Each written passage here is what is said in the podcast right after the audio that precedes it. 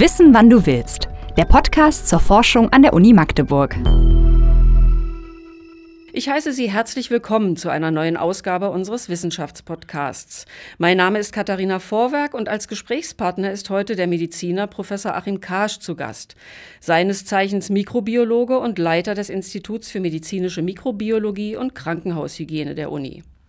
Und schon das Setting unseres Gesprächs verrät viel über das heutige Thema, denn ich sitze in der Pressestelle am Uniplatz, Professor Karsch in seinem Institut in der Leipziger Straße. Schuld an diesem Ferngespräch ist klar, wie soll es anders sein, das Coronavirus, das seit Monaten unseren Alltag bestimmt. Wir wollen in den nächsten Minuten darüber sprechen, was diese eigentlich simplen Strukturen so zerstörerisch macht, wie wir sie bekämpfen können und warum ein Zusammenleben mit ihnen dennoch unausweichlich scheint. Guten Tag, Professor Karsch. Ich hoffe, die Leitung steht. Ja, guten Tag. Also ich kann Sie sehr klar und deutlich hören. Das ist schön. Fangen wir an. Professor Karsch, zu Beginn unseres Gesprächs sei eine kleine persönliche Frage erlaubt. Haben Sie in den vergangenen Monaten nicht doch einen kurzen, unbeobachteten Moment lang bereut, die Virologie zum Beruf gemacht zu haben? Ja, ich bin ja zur Virologie ähm, mehr oder weniger zufällig gekommen, indem ich im Oktober 2019 nach Magdeburg gekommen bin. Zuvor habe ich mich wenig mit äh, Virologie beschäftigt und jetzt äh, gehört es zum Portfolio des Instituts.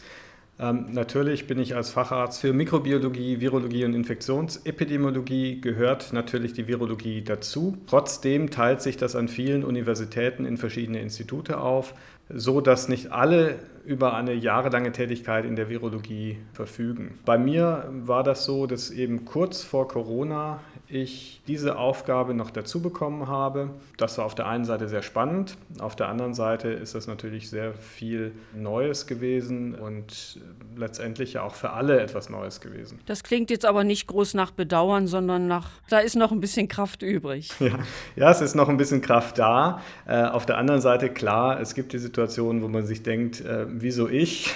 und ähm, weshalb gerade in dieser Situation, wo sowieso alles neu ist und die Pläne völlig andere waren, nämlich Aufbau einer Forschungsgruppe und Umbau eines Instituts. Das glaube ich Ihnen gern. Kommen wir gleich in Medias Res. Viren sind ja quasi nichts weiter als ein Stück genetischer Code, der in Fett und Proteine eingewickelt ist. Was macht diese Dreierkombi so wirkungsvoll? Also wie gelingt dieser relativ einfachen Struktur ein, aus Ihrer Sicht natürlich, so großer Erfolg? Das Interessante bei Viren ist, dass sie sehr einfach aufgebaut sind und trotzdem die äh, Strukturen ihres Wirts, also in dem Fall bei uns ist bei Coronaviren äh, vor allem der Mensch, äh, ausnutzen, um sich weiter zu verbreiten. Das heißt, ein Virus besteht nur aus wenigen genetischen ähm, Bausteinen, die aber da ausreichen, um sich effizient zu verbreiten. Und das zeichnet eben ein Virus aus und deshalb sind sie auch so klein. Um zu wissen, wer nun vom Coronavirus oder wer mit dem Coronavirus infiziert ist, nutzen wir den bereits vor Jahren entwickelten sogenannten PCR-Test als Goldstandard. Was konkret weist er eigentlich nach, beziehungsweise was ist gesicherte Erkenntnis, wenn dieser Test positiv ist? Vielleicht machen wir hier einen kurzen Exkurs in die äh, verschiedenen Testmöglichkeiten. Wir haben auf der einen Seite ähm, die PCR-Tests als Goldstandard, wir haben Antigen-Tests und wir haben Antikörpertests. Und diese drei Dinge gilt es äh, sehr gut auseinanderzuhalten, um tatsächlich zu verstehen, um was es geht. Gleichzeitig, und das ist ähm, noch eine andere Einteilung, äh, kann man die Tests ein bisschen nach der Dauer einteilen, nicht wie schnell es geht. Und das wären sozusagen Schnelltests gegen normale Tests. Jetzt vielleicht zuerst zum PCR-Test. Beim PCR-Test weisen wir Ribonukleinsäure nach. Das ist das Genom äh, der Viren und damit können wir aus einer Probe sehr, sehr sensitiv Virusgenom nachweisen. Ein Genom ist, kurze Zwischenfrage, was? Äh, ein Genom ist, was für den Mensch die DNA ist, ist bei dem Coronavirus RNA, also Ribonukleinsäure. Und das entspricht quasi diesem Genom. Um dieses Genom nachzuweisen, wandelt man zunächst dieses, diese Ribonukleinsäure-Strang, wandelt man diesen zunächst in DNA um, um dann mit einer Polymerase-Kettenreaktion äh, diese DNA zu vervielfältigen. Wenn Sie jetzt ein Produkt bekommen, das heißt die Vervielfältigung hat geklappt, dann haben Sie nachgewiesen, dass ein Virus in dieser Probe drin ist. Je nachdem, wie schnell diese Vervielfältigung ähm, klappt, können Sie auch ableiten, wie viel Virus wohl in dieser Probe drin war. Denn je schneller Sie ein Produkt sehen, äh, desto mehr Virus muss äh, vorher in der Probe drin gewesen sein. Sie sprachen vorhin auch, also jetzt ging es ja um den PCR-Test, Sie sprachen auch vom Antigen-Schnelltest und Antikörpertests. Die müssen wir, glaube ich, an dieser Stelle nicht im Detail besprechen. Aber wichtig wäre ja, bekomme ich aus all diesen Tests die gleichen oder dieselben Informationen? Vielleicht ganz kurz zum äh, Antigen-Test. Beim Antigen-Test weisen Sie nicht das Virusgenom nach, sondern die äh, Proteine nach, die im Virus vorhanden sind. Und beim Antikörpertest weisen sie die Immunreaktion des Körpers auf das Virus nach. Die kann man erst nach einigen Tagen oder Wochen nachweisen. Bekommt man daraus die gleichen Informationen? Äh, nein, bekommt man nicht. Der Antigentest, also da, wo ich das Virusprotein nachweise, dieser Test äh, schlägt deutlich später an, als das mit einem PCR-Test der Fall ist. Wir nennen das, er ist nicht so sensitiv. Antikörpertest ähm, braucht es zwei bis drei Wochen, äh, bis ein, äh, der Test positiv anschlägt. Und nach unseren Erfahrungen schlägt er das auch nur bei der Hälfte der Personen, die eine Infektion hatten, ähm, tatsächlich an. So dass man mit diesem Test nicht mit Sicherheit sagen kann, ob man eine Infektion hatte. Im Umkehrschluss aber, wenn der Test anschlägt, dann können Sie davon ausgehen, dass eine Infektion vorgelegen hat. Das klingt alles relativ komplex und ähm, kompliziert. Ich würde jetzt gern mal auch zu einem sehr oder zu einem eher kontrovers diskutierten Thema kommen, nämlich das Thema Impfung. Aus virologischer Sicht, mit welchen Waffen stellt sich denn ein erfolgreicher Impfstoff diesem Virus eigentlich entgegen? Haben Viren im übertragenen Sinne sowas wie eine Achillesferse? Impfstoffe funktionieren so, dass eine Immunreaktion des Körpers ausgelöst wird, gegen das Virus und dass diese Immunreaktion den Körper trainiert, um im Ernstfall, wenn es eine Infektion gibt, schneller tätig zu werden. Warum ging es denn nun bei Corona scheinbar so schnell, dass Impfstoffe entwickelt wurden, quasi an vielen Orten der, der Erde gleichzeitig? Die Impfstoffe, die, wir, die am schnellsten entwickelt worden sind, sind die RNA-Impfstoffe. Die basieren im Prinzip auf einem neuen Wirkmechanismus, nämlich dass man RNA spritzt und diese RNA wird umgebaut in Proteine und diese Proteine werden erkannt. Das haben wir bei BioNTech und bei Moderna, korrekt? Genau, das sind diese beiden Impfstoffvarianten und es wird im Herbst vermutlich ein dritter aus Deutschland kommen, nämlich von CureVac. Und diese Impfstoffe sind scheinbar neu. Äh, wenn man sich aber die Entwicklungsgeschichte anschaut, dann äh, sieht man, dass man vor 10, 15 Jahren und letztendlich auch länger die Grundlagen dazu gelegt hat, dass diese Impfstoffe wirken können. Und auch vor zwei, drei Jahren äh, gab es entscheidende Arbeiten, die für diesen Impfstoff für Coronaviren ähm, notwendig waren. Die sind aus der Not heraus geboren worden, dass man gegen das SARS-1-Virus einen Impfstoff gesucht hat, den man aber nicht weiter verfolgt hat bzw. nicht mehr zur Marktreife gebracht hat, da es die Pandemie beim SARS-1 äh, ausgeblieben ist. Wie schätzen Sie denn die aktuelle Diskussion um diese unterschiedliche Bewertung von BioNTech, Moderna und AstraZeneca ein? Also ich bin mal gespannt, was die Daten in der Zukunft dann tatsächlich zeigen werden. Ich sehe das aktuell so und lasse mich aber dann auch von den Daten ähm, korrigieren, möglicherweise in Zukunft. Aktuell sehe ich das so, dass die unterschiedlichen Studiendesigns verantwortlich sind für die unterschiedlichen Einschätzungen bezüglich dieser Leistungen der Impfstoffe. Was bedeutet das?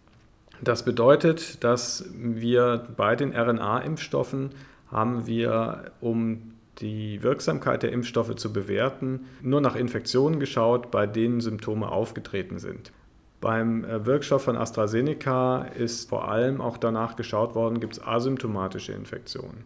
Diese Unterschiede könnten auch dazu führen, dass die Wirksamkeit bei leichten Infektionen unterschiedlich eingeschätzt wird. Bei schweren Infektionen scheinen alle Impfstoffe relativ gut zu sein oder auch sehr gut zu sein. Jetzt haben wir gegen die Erreger von Polio, Masern und nun auch in Teilen von Corona, haben wir es geschafft, einen Impfstoff zu entwickeln. Warum schaffen wir das nicht bei der Grippe? Bei der Grippe gibt es zwei Phänomene, die die Impfstoffentwicklung ähm, schwierig machen, beziehungsweise die dauerhafte Impfstoffentwicklung schwierig machen. Es gibt ja jedes Jahr einen neuen Impfstoff oder eine neue Impfstoffkombination. Und äh, diese beiden Mechanismen sind Antigen-Shift und Antigen-Drift. Antigen-Shift bedeutet, dass äh, das Virus sich verändern kann, indem es genetischen Code von verwandten Viren aufnimmt. Und so entsteht zum Beispiel die Vogelgrippe oder die Schweinegrippe. Da werden einfach Teile des Virus ausgetauscht.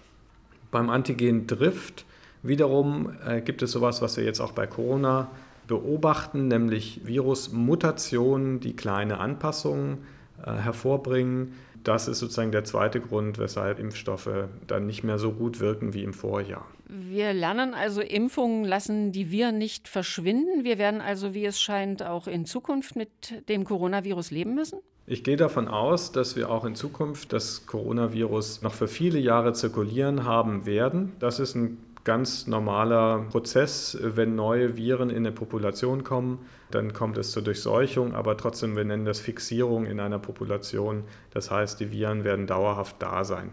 Wir kennen das von den sogenannten endemischen Coronaviren, die schon seit vielen Jahren in unserer Population zirkulieren und auch jedes Jahr in geringer Menge bei uns nachgewiesen werden.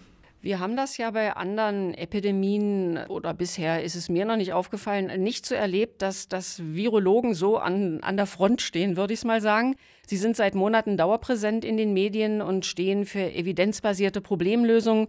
Aber doch ergibt sich für viele Menschen da alles andere als ein klares Bild. Da gibt es Team Drosten, Team Streeck, es gibt Story Machine und Heinsberg.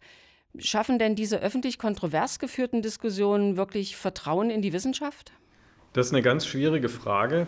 Und äh, wenn Sie äh, Story Machine und äh, Heinsberg ansprechen, da sind ja auch sehr irritierende Diskussionen, also aus wissenschaftlicher Sicht sehr irritierende Diskussionen gewesen, wo es dann nicht immer um die Inhalte ging. Und zurzeit gibt es auch eine sehr starke Polarisierung der Meinung zu vielen verschiedenen Themen, die auf der einen Seite ja gut ist, dass man äh, Diskussionen führen kann in einer Demokratie und auch führen muss. Auf der anderen Seite natürlich nicht immer mit der notwendigen Fachkompetenz äh, geführt werden. Das macht die Sache natürlich nicht einfacher, ne? Das ist letztendlich eine Schwierigkeit, ähm, mit der man irgendwie zurechtkommen muss.